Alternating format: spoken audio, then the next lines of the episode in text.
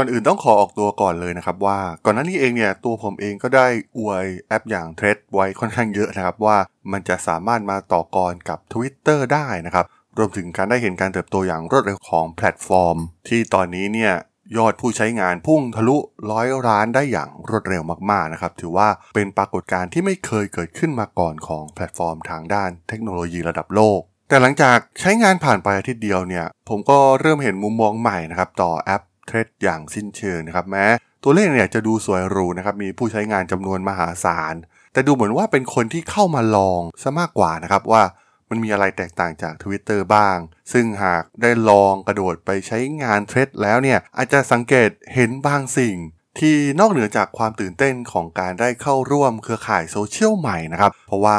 คำถามที่สำคัญนะครับ เราจะเล่นมันไปทำไมนะครับ มันได้กลายเป็นสิ่งที่น่าเบื่อหลังจากผ่านไปเพียงแค่อาทิตย์เดียวเพียงเท่านั้น เรื่องราวของ Threads กับ Twitter ถ้ามองในมุมของแพลตฟอร์มที่เป็น free speech อย่าง Twitter และแพลตฟอร์มที่ดูเหมือนจะมีการเซ็นเซอร์ชิพอย่าง t h r e a มีความน่าสนใจอย่างไร ไปรับฟังกันได้เลยครับผม You are listening to Geek Forever podcast.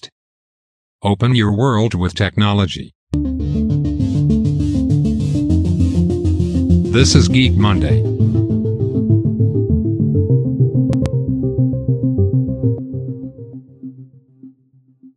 สวัสดีครับ ผมดนทราดนจากด.ดล็อกนะครับ และนี่คือรายการ Geek Monday นะครับ รายการที่จะมาคุยเกี่ยวกับ case study ทางธุรกิจที่มีความน่าสนใจนะครับ วันนี้มาพูดถึงแพลตฟอร์ม microblogging อย่างอ่า Threads แล้วก็ Twitter กันอีกครั้งหนึ่งนะครับ ก็หลังจากที่ผ่านช่วงเวลาการใช้งานมาประมาณ 1 อาทิตย์เนี่ยหลายๆ คนก็น่าจะได้ทดลองกันบ้างแล้วนะครับ แล้วก็ได้เห็นข้อดีข้อเสีย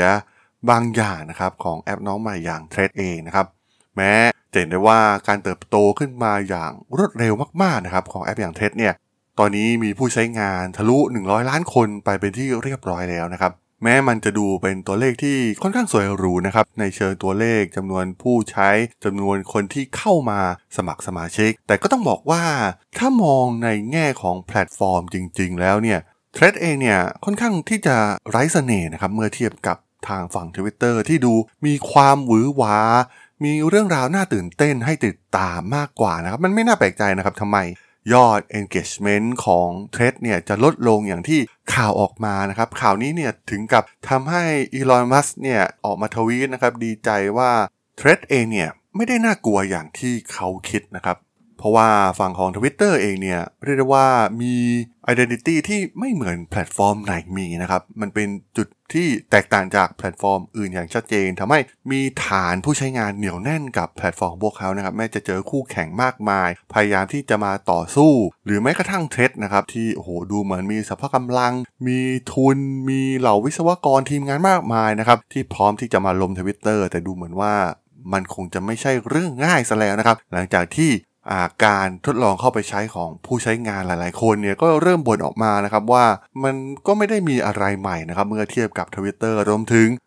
ไม่รู้จะทำอะไรกับมันดีนะครับ เป็นการโพสต์ไปโพสต์ใน Twitter ดีกว่าไหมนะครับ ยอด engagement ต่าง ๆ เนี่ย ถ้าเทียบกับช่วงแรก ๆ นะครับ เหล่าดาราเซเลบริตี้เข้ามาเนี่ย จะเห็นได้ว่า โอ้โห ยอดค่อนข้างเยอะนะครับ ยอด engagement เอง เพราะว่ามันเป็นช่วงแรกแล้วก็คนแห่กันเข้ามาใช้งานนะครับ ทดลองแพลตฟอร์ม แต่ว่า เมื่อเวลาผ่านไปเนี่ย การโพสต์แต่ละครั้งของเหล่าดาราหรือเซเลบริตี้เนี่ย จะเห็นได้ว่ายอด engagement ยอดตอบกับยอด repost ต่างๆ เนี่ย มันลดน้อยลงไปอย่างชัดเจนมากๆ นะครับ มันสอดรับกับข้อมูลทางฝั่ง Twitter เช่นเดียวกันนะครับ ที่ทางอีลอนมัสก์เองเนี่ยออกมาทวีตอย่างมีความสุขนะครับ ว่าตัวเลขการใช้งานแพลตฟอร์มพวกเขาเนี่ยดีกว่า Threads นะครับ ซึ่งมัสก์ได้แชร์ตัวเลขเกี่ยวกับ การเพิ่มขึ้นของจำนวนวินาทีที่ผู้ใช้ใช้งานทั้งหมดนะครับ โดยออกมากล่าวว่า มีการใช้งานแพลตฟอร์มเพิ่มขึ้น 3.5%สัปดาห์ต่อสัปดาห์นะครับ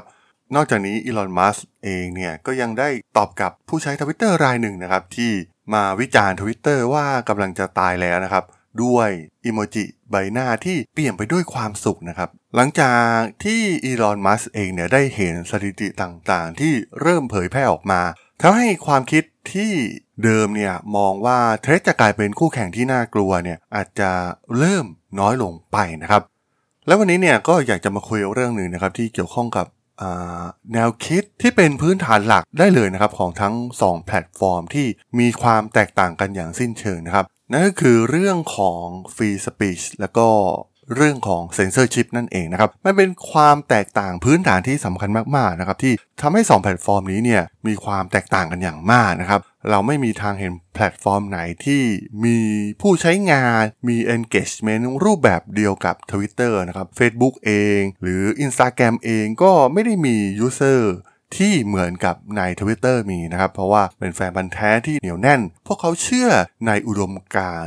เรื่องของ free speech ที่ต้องมีเสรีในการ ออกความคิดเห็นนะครับ ไม่จำเป็นต้องเปิดเผยตัวตน ซึ่งมันผ่านการถูกใช้งานในการปฏิวัติทางด้านการเมืองมาหลาย ๆ ครั้งแล้วนะครับ ครั้งสำคัญครั้งแรกก็คือเรื่องของอาหรับสปริง Twitter เนี่ยถือว่าเป็นเครื่องมือสำคัญมาก ๆ นะครับ ที่ประชาชนทั่วไปใช้ในการโค่นล้มรัฐบาลได้สำเร็จ รวมถึงอีกหลาย ๆ รัฐบาลนะครับที่ Twitter เนี่ยก็กลายเป็นเครื่องมือที่สำคัญมาก ๆ นะครับ เพราะว่าไม่มีการเซ็นเซอร์อะไรนะครับแล้วก็ เน้นไปที่การเป็น Public Square นะครับอย่างที่ทางอีลอมัสเคยได้ให้สัมภาษณ์กับ BBC ไว้นะครับ เขาต้องการให้เปรียบเสมือนจัตุรัสกลางเมืองให้คนมาถกเถียงเรื่องราวต่างๆ การเปิดเสรีอิสระเต็มที่นะครับ แม้จะไม่มีการยืนยันตัวตน หรือว่าไม่จำเป็นต้องเปิดเผยตัวตนอะไรเลยด้วยซ้ำซึ่งเมื่อเทียบกับทางแพลตฟอร์มของ เครือข่าย Meta ทั้งหมดนะครับ Facebook Instagram หรือว่า Threads น้องใหม่ของ Meta เองเนี่ยก็จะเห็นได้ว่ามันมีการเซ็นเซอร์บางอย่างอยู่นะครับ รูปแบบการกลั่นกรองคอนเทนต์กลั่นกรองผู้ใช้งานนะครับ มันเป็นพื้นฐานปัจจัยสำคัญอย่างหนึ่งที่ทำให้ทั้งสองแพลตฟอร์มเนี่ยมีความแตกต่างอย่างชัดเจนนะครับ เราไม่สามารถที่จะมีอิสระเสรีแบบร้อยเปอร์เซ็นต์ได้ในแพลตฟอร์มอย่าง Facebook มันก็เคยผ่านมาแล้วนะครับ ถ้าใครเคยโพสต์อะไรต่างๆ บางครั้งเนี่ยมันก็อาจจะถูกเซ็นเซอร์ หรือแม้กระทั่งการโดนแบนเลยด้วยซ้ำนะครับ ซึ่ง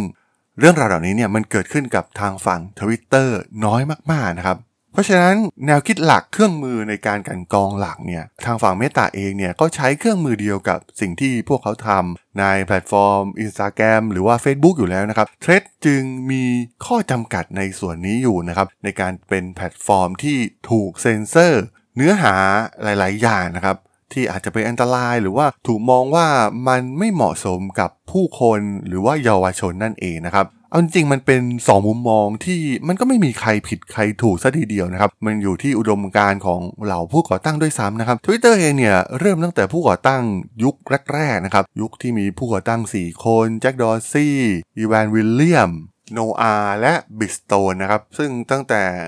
ก่อตั้งมาเนี่ยพวกเขาก็ยึดถือแนวนี้มาตลอดนะครับ ว่าพวกเขาต้องการเป็นแพลตฟอร์มที่เปิดอิสระทางด้านความคิด free speech เต็มที่นะครับและสามารถนำไปใช้เป็นเครื่องมือทางการเมืองอะไรก็ได้นะครับ ทุกคนมีเสรีภาพเท่าเทียมกันนะครับมันไม่น่าแปลกใจนะครับทำไมแพลตฟอร์มทวิตเตอร์มันไม่สามารถเติบโตอย่างก้าวกระโดดได้เหมือน Facebook นะครับเพราะว่าสิ่งเหล่านี้นั่นเองนะครับ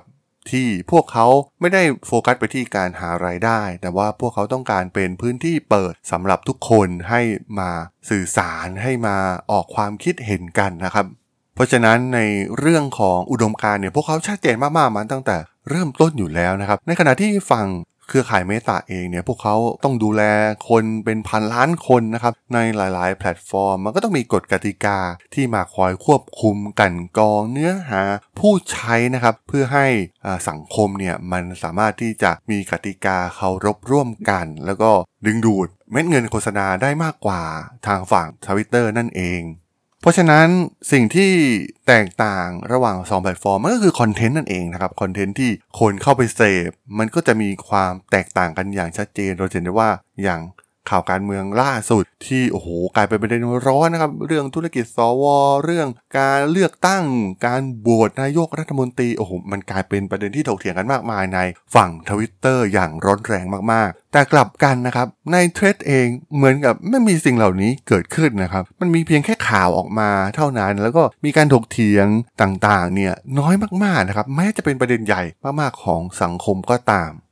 นั่นทำให้เกิดคำถามกับ user มากมายนะครับที่เข้าไปใช้ Threads ว่า พวกเขาจะโพสอะไรกันดีนะครับ ซึ่งถ้าหากมองว่ามันต้องการเป็นโซเชียลเน็ตเวิร์กที่เกิดมาเพื่อแทนที่แพลตฟอร์มที่มันดูเหมือน toxic มีความขัดแย้งมากกว่าอย่างทวิตเตอร์แต่ว่ามันกลายเป็นจุดอ่อนของ Threads เองนะครับ ที่ต้องการทำให้ผู้ใช้เนี่ยเข้ามามีส่วนร่วม ซึ่งการจะเติบโตแบบ viral ได้เนี่ยมันก็ต้องมีเนื้อหามาก่อนนะครับ ซึ่งในกรณีนี้เราเห็นได้ว่า แม้ช่วงแรกๆเนี่ยมันจะเติบโตอย่างก้าวกระโดดมากๆ แต่มันก็คือคำถามของผู้ใช้นะครับว่าจะใช้มันไปเพื่ออะไร มันมีเคสตัวอย่างอย่างเช่น สิ่งที่เกิดขึ้นกับ TikTok นะครับพวกเขาไม่ได้แจ้งเกิดขึ้นมาอยู่ดีๆก็แจ้งเกิดมาเหมือน Threads นะครับเพราะว่า TikTok เองเนี่ยแจ้งเกิดมาจริง ๆ ก็ตอนที่เนื้อหาของผู้ใช้เนี่ยมันเริ่ม viral ไปแล้วนะครับ ไม่ว่าจะเป็นวิดีโอการเต้น เรื่องของ challenge เรื่องของคลิปตลกๆต่างๆนะครับ ที่กลายมาเป็นว่าผู้ใช้หันมาสนใจ เนื้อหาที่อยู่ในแพลตฟอร์ม แต่กลับกันนะครับในกรณีของเทรดเองเนี่ยผู้ใช้สนใจที่จะเข้ามาดูว่ามันแตกต่างจาก Twitter อย่างไรมากกว่า เนื้อหาที่ผู้คนโพสต์นะครับและ แน่นอนว่าสิ่งสำคัญที่สุดก็คือเนื้อหานั่นเองนะครับที่จะทำให้ผู้คนเนี่ยกลับมาใช้งาน เพราะฉะนั้นมันเป็นโจทย์ที่สำคัญมากๆนะครับที่ Meta เองเนี่ยต้องทำมากกว่าแค่ให้ผู้คนมาลงทะเบียนเพื่อให้ Threads มียอดดาวน์โหลดจำนวนมหาศาลนะครับแต่ว่า